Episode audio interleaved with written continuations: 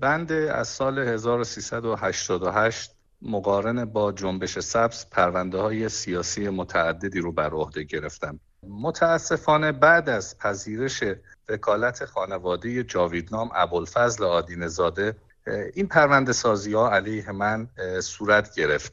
به طوری که من در شعبه 901 بازپرسی دادسرای انقلاب مشهد سه جلسه بازپرسی شدم و عمده مطالب مربوط به پیگیری پرونده های مربوط به خانواده جاویدنام ابوالفضل آدین زاده و یک تعدادی از زندانیان اعتراضات سال گذشته که در زندان وکیل آباد مشهد بودند عمده اتهامات بنده مرتبط می‌شد با پذیرش وکالت خانواده ابوالفضل آدین زاده و معترضین اعتراضات سراسری سال گذشته. در جلسه رسیدگی امروز که در شعبه اول دادگاه انقلاب مشهد به ریاست قاضی هادی منصوری برگزار شد اتهام بند فعالیت تبلیغی علیه نظام جمهوری اسلامی اسلامی بخش گروه ها و گروه های سیاسی مخالف نظام عنوان شد. و بنده از رئیس دادگاه دلیل خواستم که بنده چه فعالیت تبلیغی علیه نظام جمهوری اسلامی داشتم. ایشون عنوان کردند که شما با رادیو فردا مصاحبه کردید و اینها معاند هستند و با نظام جمهوری اسلامی مخالف.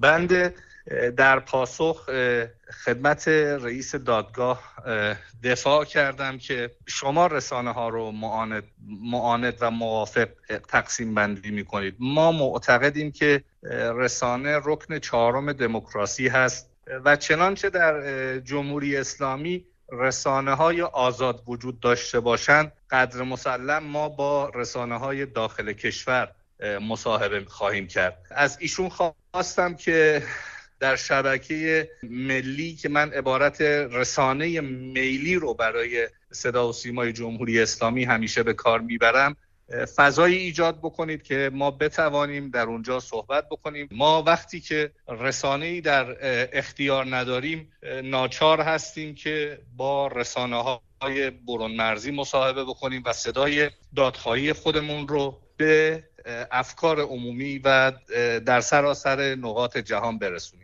قرار جلسه دیگری برگزار بشه یا اینکه دادگاه امروز تموم شد منتظر حکم هستی. در نهایت چه اتفاقی افتاد؟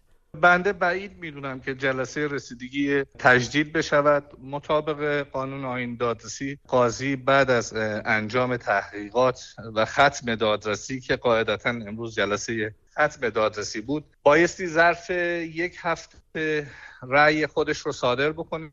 ظرف 20 روز پس از ابلاغ قابل تجدید نظرخواهی در محاکم تجدید نظر استان خواهد بود. در مورد پرونده ابوالفضل قادی زاده اونطور که پدر ایشون نوشته بود شما تصمیم گرفتید که به مراجع بین المللی مراجعه بکنید. ممکنه در این مورد توضیح بدید برای ما؟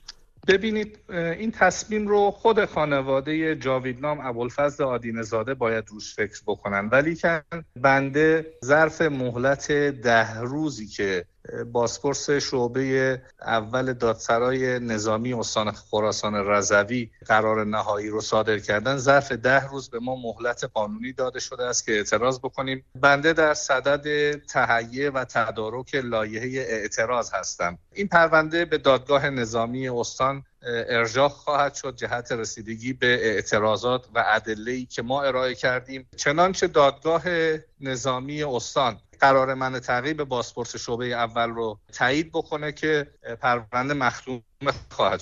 قرار رو باش مخالفت بکنه. قاعدتا پرونده برمیگرده دوباره دادسرا و دستورات دادگاه عالیتر باید مورد بررسی قرار بگیرد.